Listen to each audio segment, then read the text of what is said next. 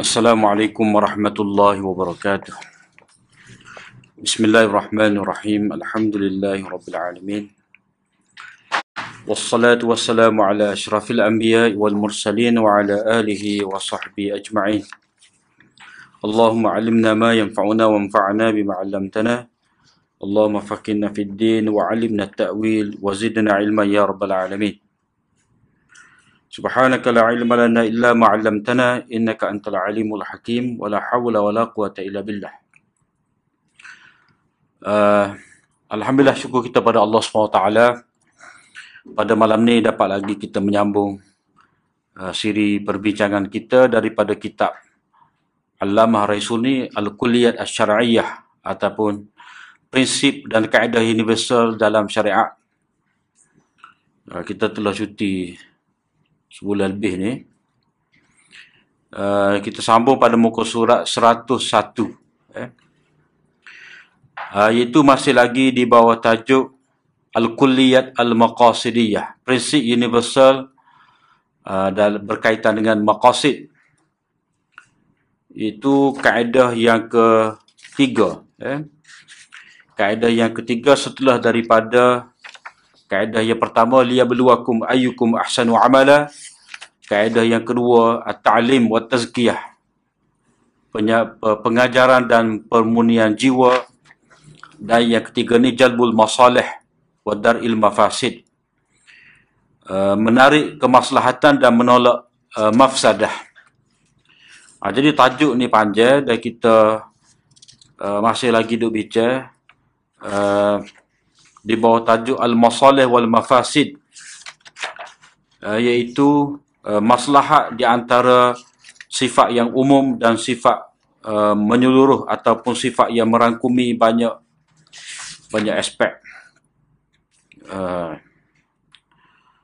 Dan berdasarkan kepada istiqra' eh, masalah ini yang diambil kira yang diberi perhatian oleh syarak itu tidak lari daripada lima perkara iaitu menjaga agama, jiwa, uh, akal, keturunan dan harta.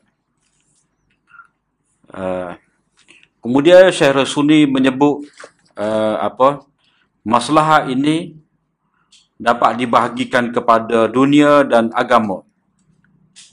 Uh, yang biasanya kalau bab dunia ni menjaga nyawa, harta, eh tubuh badan. Uh, cuma uh, kita tengok sebelum daripada tempat kita berhenti baru ni, muka surat 100 tu, eh, petikan daripada Ibn Taymiyah, uh, uh, Ibn Taymiyah menyebut kurangnya eh, perhatian yang diberikan oleh ulama berhubung dengan kemaslahatan hati dan jiwa. Uh, maknanya ulama sebelum maknanya uh, para ulama yang didapati oleh Ibn Taymiyah sebelum dia uh, apa mengarah kitab Majmuk Fatawa ni kata dia kebanyakan orang memberi perhatian hanya kepada kepada apa masalah harta masalah jiwa akal eh tetapi kurang memberi perhatian bagi masalah hati dan jiwa. Perkara-perkara yang menyebabkan jiwa subur ataupun jiwa ni jadi merosot, ah, itu kurang diberi perhatian oleh oleh oleh ulama. Eh? Sebab itulah anda dapati uh, apa? Kamu mendapati kebanyakan mereka dalam banyak hukum tidak melihat kepada masalah dan mafsadah kecuali pada perkara yang merujuk kepada masalah harta benda dan badan sahaja. Ah, tu, eh. Banyak duduk main situ je. Ah, kemudian beliau rahimahullah berkata, terdapat satu kaum mana ada kumpulan ulama yang terlibat dalam perbahasan usul fiqh dan ta'lil ini, eh, uh, ta'lil hukum syarak ni, apabila mereka berbicara tentang kemunasabahan tersebut, dan tentang turutan yang ditetapkan oleh Allah terhadap hukum hakam manusia sifat-sifat yang munasabah yang mengandungi penghasilan maslahah bagi para hamba dan menolak kemudaratan mereka mereka melihat bahawa masalah itu ada dua jenis iaitu ukhrawi dan duniawi. Uh. Maknanya di sini eh uh, kata Ibnu Taimiyah ulama usul ni, ulama usul fiqh tu utamanya mereka yang mengkaji illah hukum syarak. Eh? Mengkaji illah hukum syarak dengan sifat yang munasabah. Ah, eh. Ha, jadi kita kena eh, kalau ikut kaedah di sini ta'lil tu dah. Ta'lil ni maknanya kita mencari uh, rasional lah, eh. Rasional di sebalik hukum syarak. Itu makna ta'lil. Ta'lilul ahkam. Mana kita menggunakan akal kita untuk uh, apa? menyingkap Mengapa Allah SWT mengharamkan ataupun Allah SWT mengharuskan satu perkara? Ah, itu dipanggil ta'lil. Eh? Maknanya, kita cuba kaji di sebalik hukum syarak tu apa uh, logik akal. Uh, logik akal di sebalik hukum syarak. Eh? Yang mana ta'lil ni dia berdasarkan kepada sifat-sifat yang munasabah. Maknanya, uh, apa? Sesuatu itu bila Allah SWT halalkan uh, dia ada sebab. Kalau Allah SWT haramkan tu dia ada sifat yang munasabah. Uh, jadi kita biasa sebut contoh ni ke apa? Bila Allah SWT mengharamkan arak. Uh, eh, Allah SWT mengharamkan arak ni innamal khamru wal maisur wal maisir wal azlamu rijsum min amali syaitan disebutkan rijsun mana kotor. Eh? Ah, jadi di situ uh, apa? Uh, ulama kaji, eh? Sebab apa Allah SWT mengharapkan agak? Maka kaji-kaji sebab dia merosakkan akal. Uh, eh?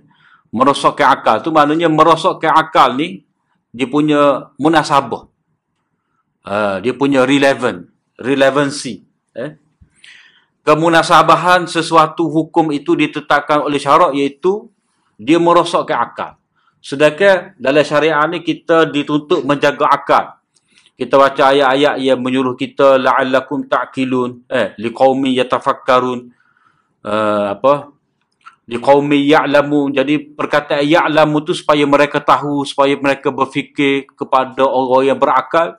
Jadi semua tu menunjukkan akal tu penting untuk seseorang itu memahami uh, agama ataupun untuk dia menjadi hamba Allah dia kena guna akal eh? Jadi antara pengharaman arak dan prinsip menjaga akal tu dikira sebagai ada relevan lah ada munasabah ha. jadi kalau kata arak tu haram sebab dia harga mahal ha. sebab 400 botol tak munasabah eh tak pernah sabar tu syariat nak, nak mengharapkan atas mata-mata mahal. Sebab kalau kita kata uh, burung unta lah, eh, burung unta, seekor berapa? Sekilo berapa? Ha, mahal kat lah. Eh. Jadi kita kata burung unta tu mahal. Sebab apa? Mahal. Uh, apa burung unta tu haram. Sebab dia mahal. Ha, tu tak pernah sabar. Tidak ada relevan. Eh. Tapi bila bila bila Allah SWT mengharapkan arak tu kerana dia merosok, merosokkan akal maka ada relevan ada munasabah eh?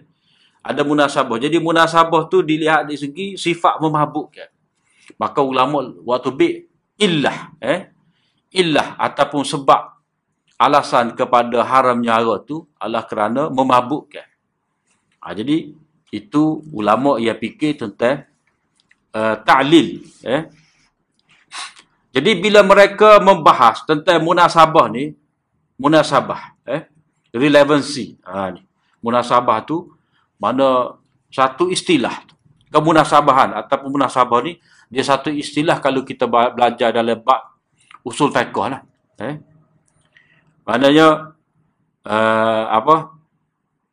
Uh, syariat tu dia mesti ada kesesuaian dengan masal dengan kepentingan kita. Ah tu. Itu makna munasabah. Ya. Kalau kata Allah SWT, uh, eh, kalau kita tengok dalam hadis Nabi SAW, mensyaratkan perempuan bila dia nak berkahwin, dia perlu ada wali. Ha, jadi kita tengok benda tu ada munasabah. Nak elak daripada apa? Banyak perkara lah. Eh? Nak elak daripada uh, kita kata uh, apa perempuan tu daripada diperdaya. Ha, dah. Sebab kadang-kadang kalau kita kata bak jual beli. Kalau bak jual beli ni dia tidak syarat eh untuk kita beli tu dengan ada wali.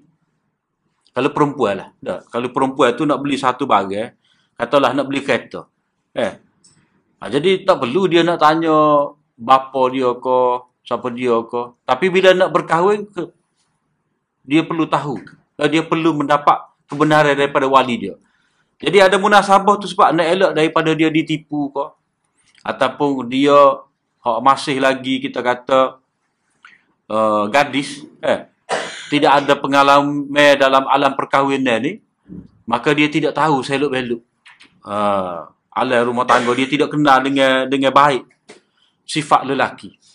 Yeah. Jadi pada ketika tu dia perlu kepada wali untuk mengahwinkan dirinya. Maka sebab itulah bila bila janda eh bila janda dia tidak perlu pada wali. Ha, dia tidak perlu maknanya kena minta izin daripada wali dia tak perlu. Cuma kena ada lah wali tu. Tapi dia segi minta izin eh tak perlu mana dia sendiri boleh. Ha, jadi di situ ada munasabah uh, kita kata antara uh, perkahwinan seorang gadis dengan perkahwinan seorang ya uh, janda eh.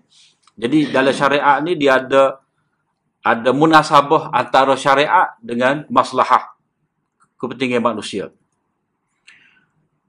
dan turutan yang ditetapkan oleh Allah terhadap hukum menerusi sifat-sifat yang munasabah. Eh? Uh, maknanya bila bila hukum itu berkait dengan sifat, maka tentu ada ada maslahat. Ha, macam kalau kita ambil contoh jual beli. Eh? Jual beli pertukaran dengan barang dengan duit, dengan harga ni. Tak? Dia perlu kepada kerelaan lah. Ha, dah eh. Maknanya tukar barang dengan duit ni antara pembeli dengan penjual dia dia kita kata kena ada akad. Ha, mana orang kata saya jual ni saya beli. Eh. Tujuan dia supaya setiap pihak yang bermuamalah berusaha tadi dia bermuamalah atas dasar rela. Mana tak ada siapa dipaksa supaya jual dan tak ada siapa yang siapa yang dipaksa supaya membeli. Jadi untuk memastikan tidak ada paksa eh, antara satu sama lain, maka syariat telah menetapkan kena ada akad. Ha, eh. Jadi akad tu sebagai jelmaan kepada taradi. Ha, eh. Apa? Wala ta'kulu amwalakum bainakum uh, apa? Ya ayyuhallazina amanu la ta'kulu amwalakum bainakum bil batil illa an takuna tijaratan an taradin minkum. Janganlah kamu makan harta benda sesama kamu ni dengan cara yang batil kecuali dengan cara cara jual beli perniagaan ia dibuat secara rela. Ha, jadi mana rela tu uh, rela tu maknanya benda ia terkandung dalam akad. Ha, akad ataupun sirah jual beli eh. Jadi sirah jual beli itulah yang menentukan sah jual beli. Ha, itu untuk memastikan ke keredaan ataupun puas hati di antara dua pihak. Kemudian mereka itu mana ulama usul ni melihat bahawa masalah itu ada dua, dunia dan akhirat. Ha, cuma mereka menetapkan hak akhirat ni dia bersabit dengan dia tulis di situ kepemimpinan jiwa. Payah nak bayar tu eh. Ha. Dalam istilah harap dia siasatun nafs.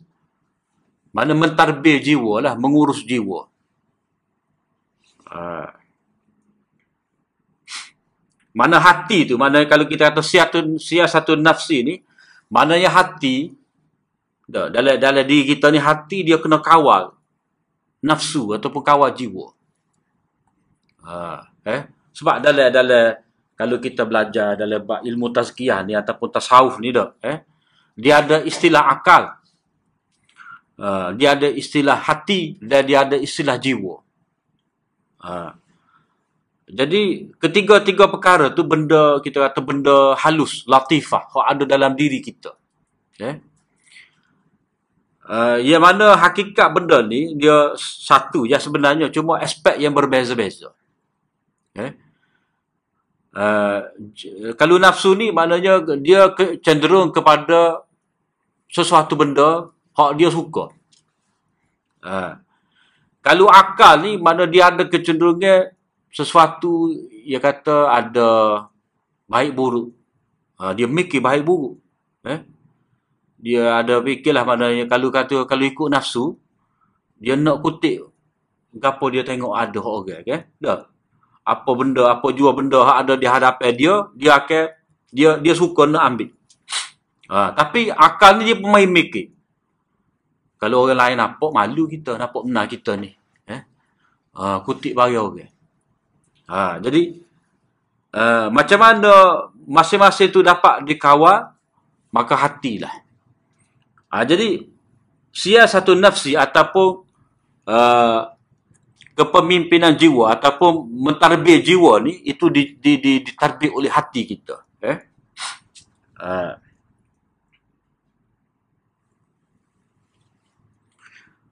Ha, jadi ulama tadi mem mem membataskan ataupun mereka menhadkan uh, masalah duniawi ini, uh, masalah ukhrawi ini hanya berkenaan dengan uh, hikmah untuk me me mengurus, mengatur urus jiwa dan membaiki akhlak. Setakat tu je.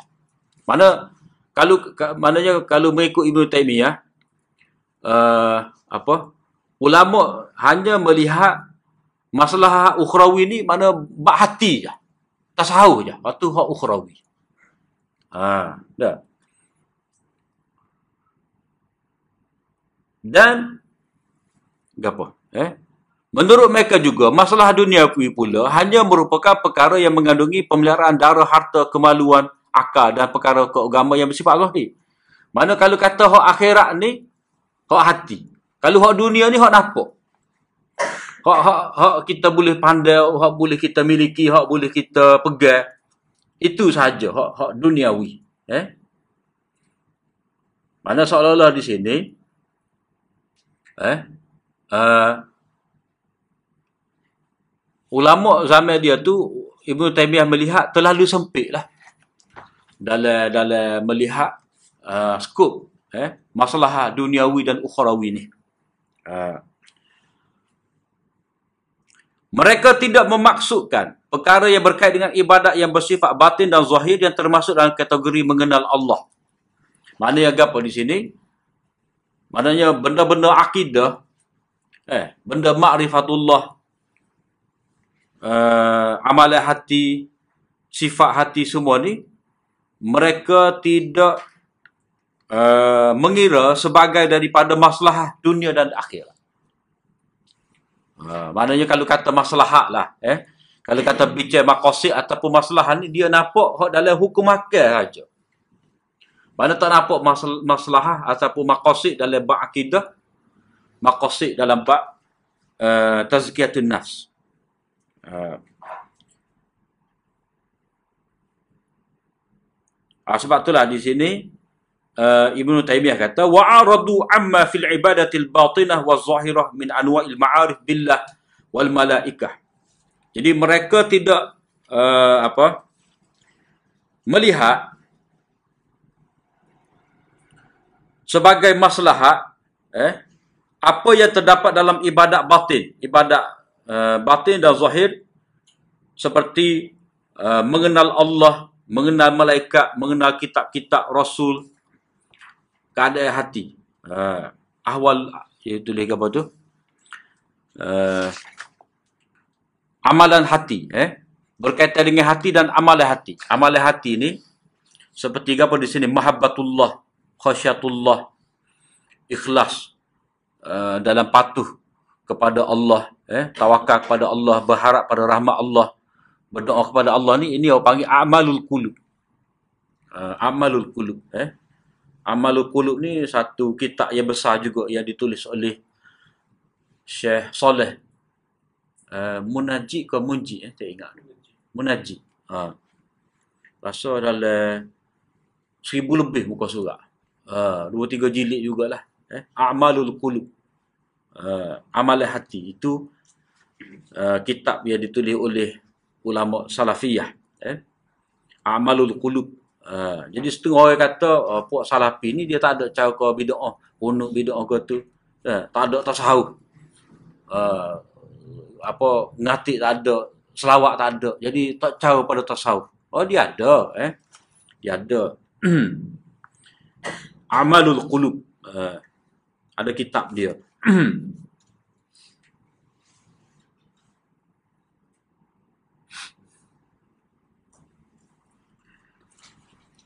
demikian juga eh perkara yang disyariatkan Allah seperti menepati perjanjian. Ini dalam bab maqasid juga, masalah juga menghubungkan silaturahim, hak-hak hamba dan hak jiran, hak kaum muslimin sesama mereka, perintah dan larangan sebagai memelihara hal ewa cemerlang uh,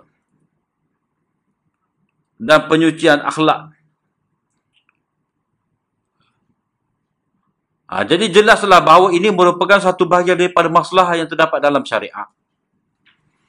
Maknanya Ibn Taymiyah nak sabitkan di sini bahawa masalah yang menjadi perbincangan makosid ini dia luas meliputi uh, hukum-hukum zahir begitu juga berkait dengan amalan-amalan hati dan berkait dengan adab lah uh, eh dalam perenggan kedua tu berkenaan dengan adab akhlak. Ha, tu termasuk dalam makosid juga.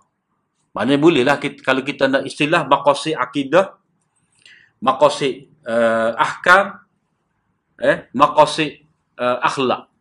Uh, ada tu ada berlaku.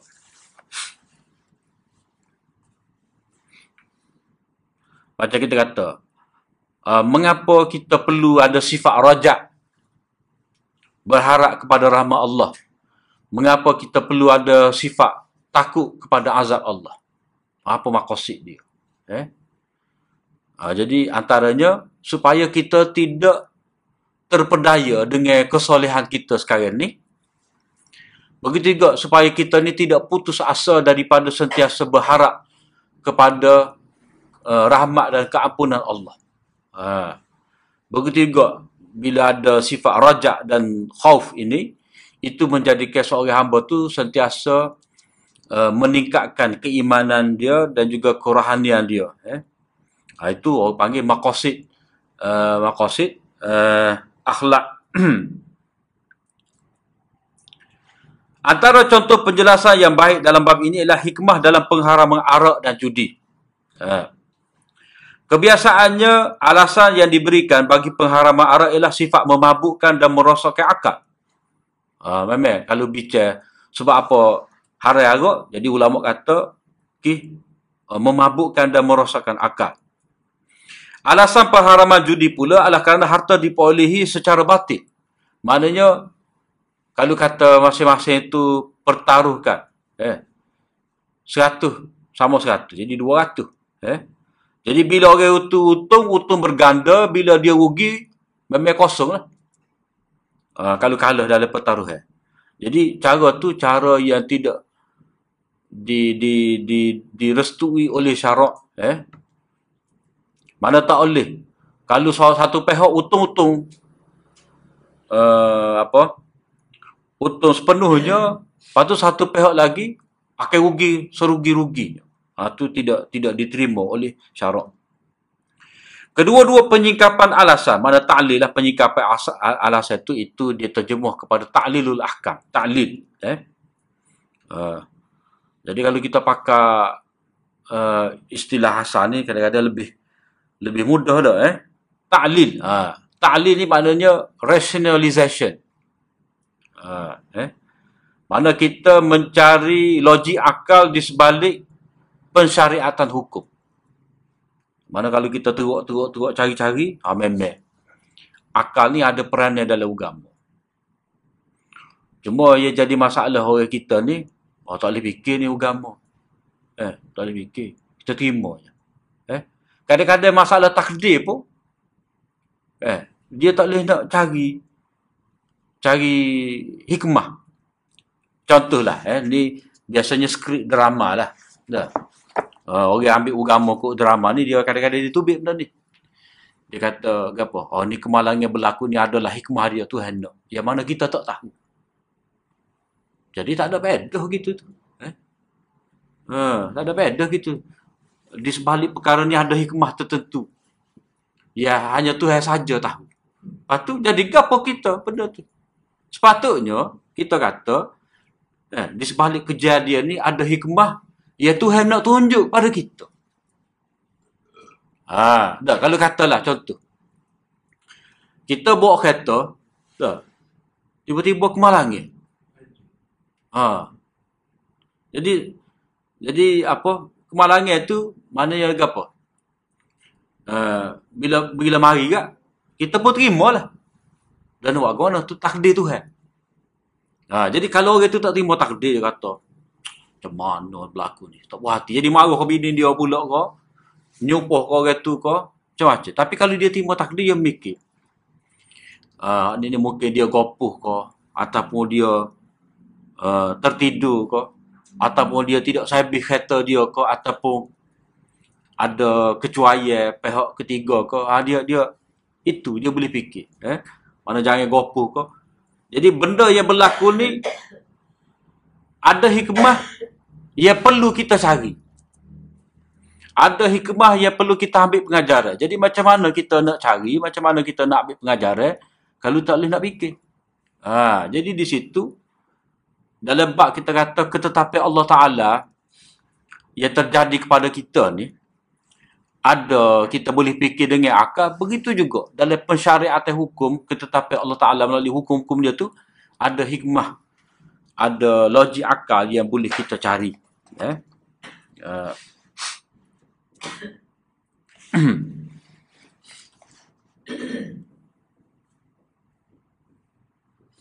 Kedua-dua ta'lil tadi dah. Benar betul. Memang kita terima. Makan secara batil tu sebab kepada haram uh, judi, merosakkan akal tu sebab kepada pengharaman arak. Memang kita terima tu. Eh? Benar. Tetapi penyingkapan itu agak terhak. Ha, mana ta'lil tadi, mana ta'lil yang setakat tu je. Mana yang di sini? Mana di sini ke apa? Eh? Kalau satu hukum syarak tu, kalau kita boleh cari banyak hikmah. Ha, banyak sebab, banyak alasan di sebalik penetapan hukum tadi, maka itu lebih baik lagi. Mana alik kita lebih puas hatilah. Eh, kalau seorang ayah tu kata kepada anak dia bahawa dia tidak boleh beli ni motosikal pada anak dia ni. Eh, jadi ayah tu kata sebab maha. Ha, maha maha tu motosikal tu. Dah. Ha, jadi uh, ali anak ali anak tak puas hati lagi. Maha. Lepas tu tak boleh kau ambil piti orang lain. Ha, dah. Jadi dia kata kalau dia sebut motosikal tu maha. So, yang kedua ayah tak ada pitih lagi. Tak. Lepas tu ayah nak beli benda lain lagi. Tiga. Eh, lepas tu dia kata, awak tak ada lesen lagi. Ha, jadi banyak. Eh, banyak, banyak, banyak alasan tu jadi makin kemah. Ha. Maka begitu juga dalam bab hukum syarak ni, eh, uh, kalau kita boleh keluarkan, kita boleh sebut lebih daripada satu alasan Apatah lagi, dah. Eh, uh, alasan tersebut ada disebutkan dalam Quran itu sendiri. Ha, ni. Kalau kata setakat makan harta batin, setakat memabukkan itu, itu adalah penyingkapan yang agak terhad. Disebabkan kealpaan dari penyingkapan alasan daripada Al-Quran yang menyebut mafsadah lain yang bersifat maknawiyah. Eh? Uh, mana yang di sini, mana tak tengok molek lah kalau bahasa kasar. Eh, mana fukaha kita ni dia nampak memabuk ke, dia nampak makan harta batin. Eh, padahal Allah SWT sebut dengan jelas, eh, ada mafsadah lain yang mana ada pada arak, ada pada judi. Iaitu apa? Ha. Innama yuridu syaitanu an yuki'a bainakumul adawata wal baghdha'a fil khamri wal maisir eh wa yasuddakum an zikrillah wa anis salah ah tu Maknanya Syekh Raisuni nak sebut di sini, eh, kalau kira sebenar, memakai harta batin menyebabkan kepada rasa akal tu tak sebut dalam Quran. Mana kadang-kadang nampak fukaha ni dia mikir akal sangat, dia tak nampak hak Tuhan sendiri sebut. Hak, hak kita panggil al-illah al-mansusah. Mana illah yang telah dinaskan oleh syarak. Eh? Ha, jadi Allah Ta'ala kata syaitan ni nak supaya ada permusuhan dan kebencian antara kamu ni. Maknanya sama-sama hak minum arak. Sama-sama hak judi. Eh? Dia akan jadi bala. Ha. Akan menimbulkan permusuhan. Akan menimbulkan kebencian. Dua. Yang ketiga. Kamu tidak ingat Allah. Ha. Maknanya tak takut Tuhan. Eh. Mana kalau bala tu ya, boleh menyebabkan tidak dapat mengawal kesabaran ataupun tak fikir dah baik buruk dan yang keempat siapa tak semaya atau pak illah disebut eh uh,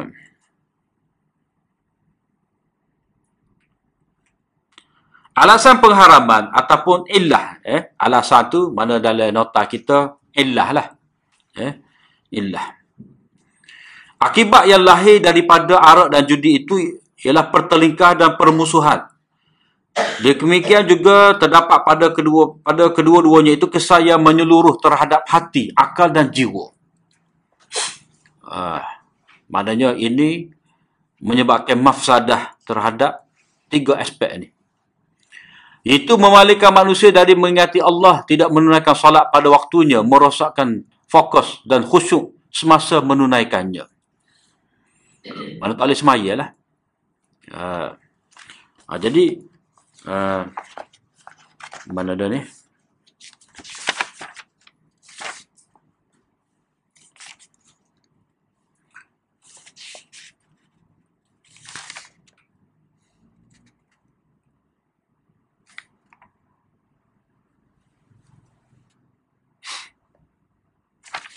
Ah, tali semaya, dah.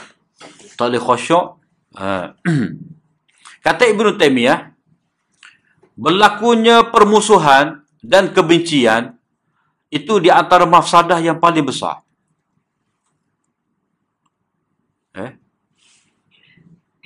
Uh, terhalang hati dari mengingati Allah daripada semaya yang mana sama ada kedua-duanya itu dalam bak wajib ataupun sunat itu adalah mafsadah yang paling besar juga. Uh, yang paling besar paling teruk eh? Mana tak tak jaga agama lah. Ah uh, kita boleh faham mana tak ada sabar tak ada hormat kepada orang eh? Semaya dak semaya dah dak uh, cuma dia ada beza tu antara sebab apa Allah SWT sebut mana kalau kita tengok teks ayat dia eh ayu ka'bainakumul adawata wal baghdha tu kalau ayat dia tu eh surah uh, surah Maidah 91. Allah Taala sebut al-adawah wal baghdha. Al-adawah tu maknanya perseteruan. Wal baghdha kebencian. Uh, adawah tu maknanya uh, apa? Dia ada ni dia maknanya melampau. Eh, mana kalau dia marah tu, dia boleh tindakan, ambil tindakan. Uh, mana kata-katalah kita ambil contoh. Orang yang kalah judi. Orang yang kalah judi ni, mungkin mungkin dia akan berdendam. Uh, dia akan dia akan pergi ropok. Dah, dia akan ropok. Mana dia ada tindakan dia tu. Eh? Dia balan, dia dia bertindak. Uh, uh, akan meropok ko, dia akan mencuri ko, harta orang yang mengalahkan judi dia dalam judi. Kalau bagdak ni, Orang yang tak boleh buat tindakan. Mana dia lemah. Tapi memang dia beci. Ha. Mana dia mana dia tak mampu nak nak nak apa uh, membalas dendam tapi kesumak tu ada. Ha, eh itu penyakit tu banyak menyebabkan uh, dia dia apa dia akan sipai ni Ha, satu nanti nanti nanti. Ha, lah ni tak boleh nak balas lagi. Eh? Jadi adawah tu mana dia dapat bertindak. Ha, masing-masing akan bertindak terhadap satu sama lain. Kalau bagdak ni memendai rasa. Eh?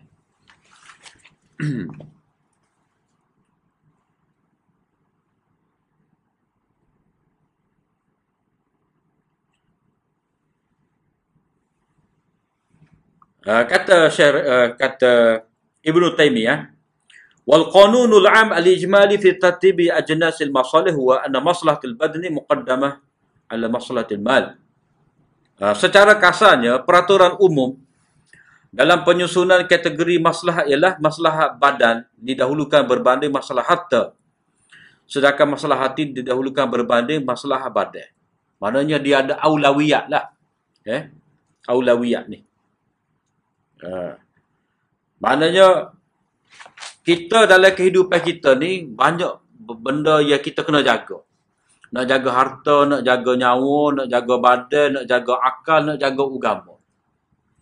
Bila bertembung dalam satu masa ni, dah, kita nak jaga gap. Ha, eh? Nak jaga harta dulu ke, nak jaga badan kita? Ha, jadi jaga badan kita. Macam contoh, kita naik kapal. Eh, oh katalah orang okay, hok hok naik ke, naik kapal terbang. Dah. Daripada awal lagi, eh per, apa per, apa ni ni ketua pilot dia dia pesan. Ha. Dia pesan kalau berlaku kecemasan, utamakan keselamatan diri dulu. Hak barang-barang itu tak usah fikir. Jadi barang itu harta. Eh? Selamatkan diri dulu. Uh, kemudian barulah fikir uh, apa orang lain lah. Tak. Mana masing-masing kena selamatkan diri. Uh, ada pun harta big bagasi apa semua tu tak secara. Eh? Uh, tak secara. Sebab kalau kata kita bawa IC, dah. Uh, pasport. Ah uh, boleh. Boleh boleh boleh pergi buat semula. Cak jari tu. Dah. Dia kata awak ni orang orang mana?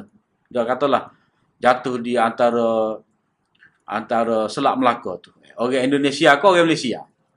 Lagi juga kat immigration gak cak jari tu mana maknanya diutamakan maslahat maslahat uh, diri dulu eh berbanding dengan maslahat harta. Kemudian antara tubuh badan kita ni dia kena utamakan masalah hati. Uh, masalah hati tu mana berkait dengan agama lah. Makna ini tersebut eh, dalam firman Allah SWT, Ya ayuhan nasu qad ja'atkum maw'izatun min rabbikum wa shifa'un lima fi suduri wa hudan wa rahmatun lil mu'minin. Qul bi fadlillahi wa bi rahmatihi fa bidzalika falyafrahu wa khairum mimma yajma'un. Wahai umat manusia, sesungguhnya telah datang kepada kamu Al-Quran yang menjadi nasihat pengajaran dari Tuhan kamu dan yang menjadi penawar bagi penyakit batin yang ada dalam dada kamu. Mana hati tu lah. Maknanya mula-mula sekali Quran kata eh peringatan. Ha, peringatan. Peringatan dari Tuhan kamu dan penawar bagi penyakit dalam dada. Dalam hati. Maknanya masalah ciri, masalah nifak, masalah engkar, masalah kufu, masalah istikbar, sombong. Eh? Nak rawat tu dulu. Dan juga menjadi hidayah petunjuk untuk keselamatan dan membawa rahmat bagi orang-orang yang beriman. Mana awal-awal lagi disebut uh, hak dalam hati tu. Ha, eh. Lepas tu kalau kata nak berubah, nak japi-japi dengan ayat Quran, boleh ke tidak? Hak tu soal kedua. Soal mula-mula eh Quran tu jadi ubah untuk rawat uh, apa hati kita. Mana membersih hati kita daripada syirik, daripada kufur, daripada nifak. Ha, tu tahannya tu bomo. Ha, tu bomo tu dah. Dia nak mengubah orang dengan ayat Quran. Eh, tapi ada seru selain daripada Allah. Dia tepek ya ayat Qurannya. Eh, masa dia baca japi tu, baca ayat kursi tu lah bunyi. Oh, ayat kursi. Ya. Sampai hujung tu ha, dengan berkat Nabi Khadir. Nabi Khidir. Ha, tu dia. Eh? Kadang-kadang ada orang tak bunyi tu. Orang tak bunyi tu tak tahu. Eh? Orang tak tahu bahasa Jawa ke bahasa Gapo ke tak tahu. Dia pun tak faham. Ha, sebab itulah. Dalam bak jampi-jampi ni. Tak? Ha, dia kena jelas makna dia tu. Kuk Melayu pun tak apa. Eh? Eh bisu. Bo naik. Puh. Tak ada masalah. Eh? Ha. Ya. Ha, tapi Kau tak butir tu, tak tahu. Ha, kau tak tahu tu, uh, tu itu bahaya.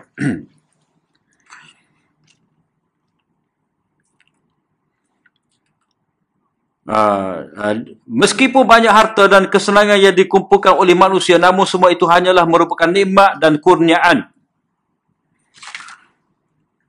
kurniaan uh, daripada Allah mana apa falyafrahu huwa khairum mimma yajma'un. Eh hak dama tu hipung harta benda lah. Ha tu. Jadi Syekh Raisu, uh, Syekh Raisuni di sini nak sebut pada kita Quran tu mari untuk rawat penyakit dalam hati. Nak suruh kita beriman bersyukur pada Allah Taala menjauhi syirik. Eh. Adapun orang-orang musyrik tu ha, orang-orang musyrik tu dia berbangga dengan apa yang mereka himpun harta benda. Mimma yajma'u tu daripada apa yang mereka himpun tu maknanya segala harta benda kekayaan eh, pangkat kepimpinan eh. Jadi Allah Taala kata kul Katakanlah wahai Muhammad dengan kurniaan Allah dan rahmatnya. Maknanya apa? Quran hok mari Al-Quran yang datang kepada kamu ni yang merupakan kurnian Allah dan rahmat dia pada kamu ni, hak ni lebih lebih patut kamu uh, apa dan umat kamu ni berbangga eh kerana ia lebih baik lagi berbanding daripada apa yang dihimpun oleh orang-orang musyrikin itu daripada harta benda. Ha. Jadi bifadlillah wa birahmatih itu Quran. Jadi Quran yang merawat jiwa itu lebih baik lagi daripada harta benda yang mereka tu berbangga-bangga. Bermegah. Eh? Maknanya di sini Allah Ta'ala memerintahkan kita orang mukmin berbangga rasa lebih dengan Al-Quran. Maknanya kena utamakan uh, menjaga agama, menjaga Al-Quran, ajaran Al-Quran daripada menjaga harta benda. Uh,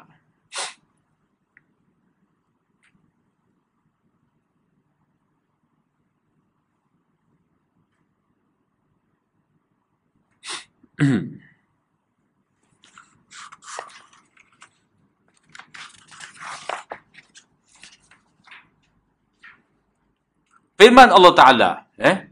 Fa idza qudiyatis salah. Ha. Kalau kira ayat tu dia tak ambil belakang tu eh. Syair Sunni dia petik wa betahu min fadlillah, carilah kurnian Allah. Maknanya lepas mai Jumaat tu carilah rezeki. Ha. Ha kita boleh faham di sini, tak? Kul bi fadlillah wa bi itu katakanlah dengan kurniaan dan kelebihan Allah tu hak tu tu uh, apa? Bila bila sebut Al-Quran uh, bila sebut kelebihan Al-Quran dari segi dari segi hidayah pada kita eh tanpa disebutkan dunia maka itu dengan fadlullah itu dengan arti al-Quran. Ha, eh. Kalau disebut fadlullah tu lepas daripada zikrullah maka itu dengan arti fadlullah tu sebagai rezeki lah. Ha, kita tengok di sini. Ketika nikmat harta dan kesenangan itu dibandingkan dengan kurnian Allah dalam hidayah kepada hati, mana Allah sebut sekali, eh, harta benda sebagai kunaan Allah disebut bersama dengan hidayat kepada hati penawar bagi dada dan ketenangan jiwa maka kurniaan kerohanian ini menjadi kurniaan yang hakiki daripada Allah. Mana Al-Quran lah. Mana di sini kul bi fadlillah tu maknanya Al-Quran. Tapi ayat dalam surah Jumaat tu wa batagu min fadlillah tu maknanya rezeki. Ha eh rezeki Kurniaan hakiki ini berhak untuk kita sambut dengan gembira. Ha, maknanya kita kena terima dengan sepenuh hati berbangga, berpegang teguh dengan apa dengan hidayah Al-Quran.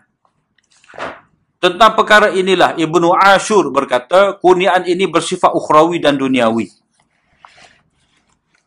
Uh, kurniaan ini bersifat uh, apa?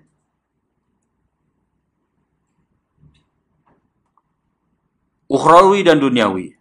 Adapun ukhrawi itu nyata, adapun duniawi ini kerana kesempurnaan jiwa dan akidah yang betul itu dan jiwa yang uh, berusaha mencari kesempurnaan dan dia memberi tumpuan kepada amal soleh uh, apa akan mendapat kerehatan di dunia dan hidup yang haniah mana hidup yang yang tenang. Ha. Maka Allah SWT dalam ayat tersebut Allah menjadikan keadaan jiwa yang tenang itu sewaktu pulang kepada Tuhannya. Jadi Allah Taala kata ya ayat Tuhan nafsul mutmainnah. Eh? Irji'i ila rabbiki radiyatan mardiyah. Jadi Allah SWT telah menjadikan keadaan jiwa yang tenang sebagai keadaannya sewaktu pulang kepada Tuhannya.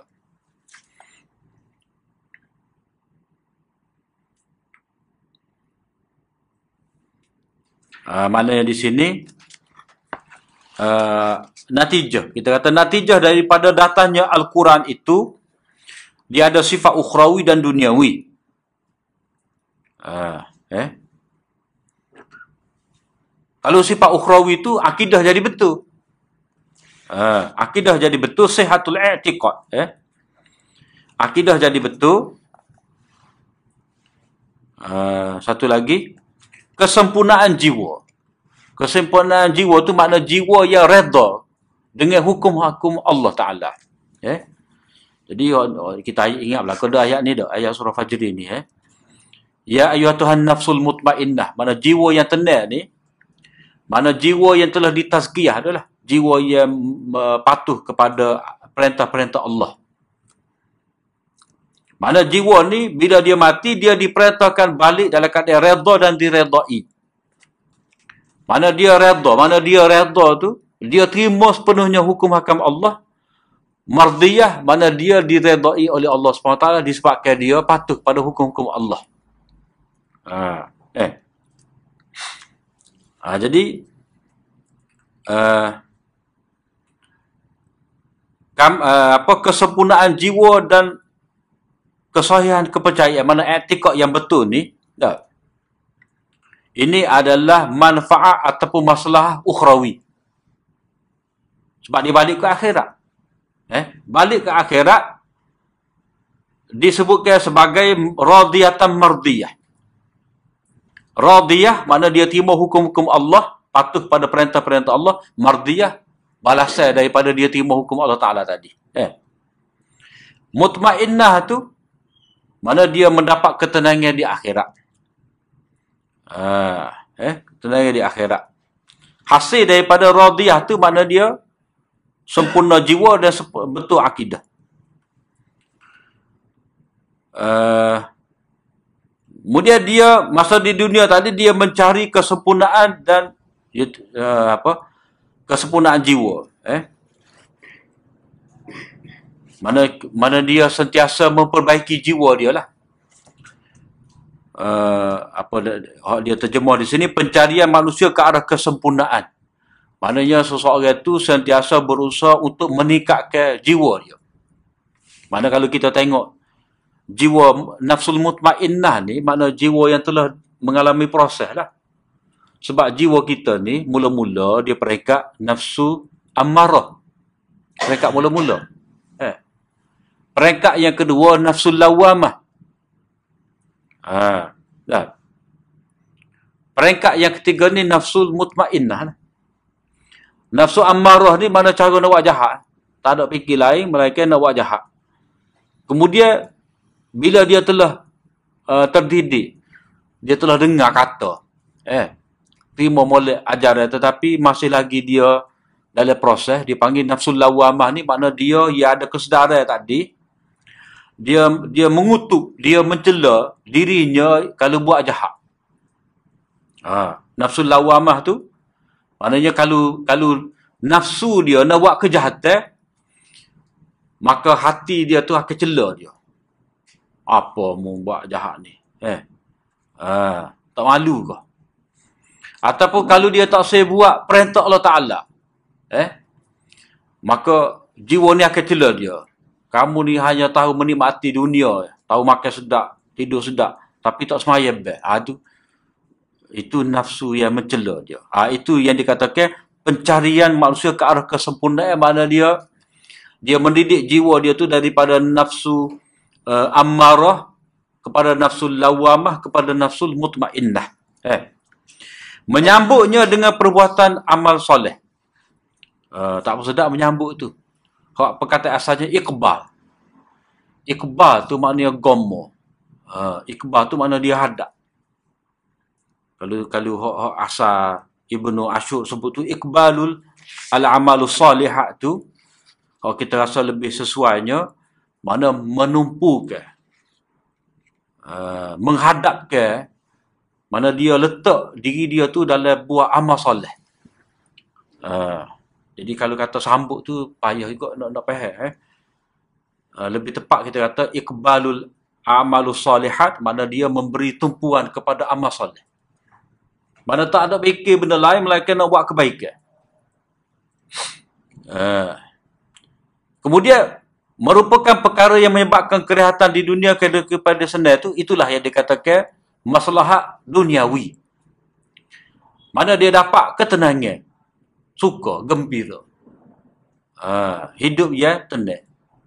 Jadi daripada sinilah kita boleh nampak ayat yang mula-mula disebutkan oleh uh, Syekh Raisuni tadi falyafrahu tu dah surah surah Yunus falyafrahu tu mana gembira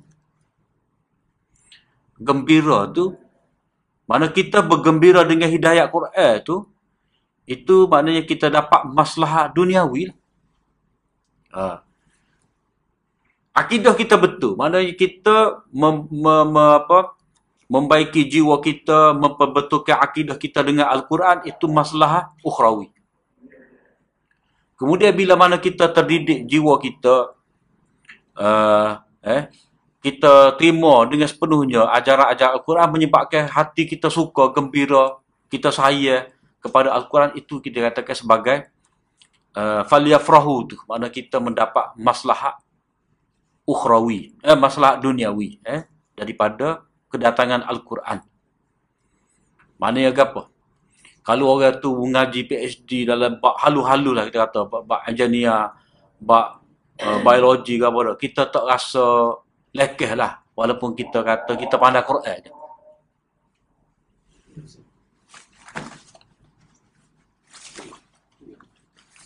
Oh, bos dan balik kita berhenti lah. Uh, Mai jenazah. Oh.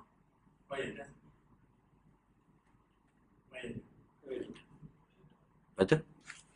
Berhenti. Bos dan balik dah. Kita berhenti setakat tu lah. Uh, wa akhiru da'wana alhamdulillah.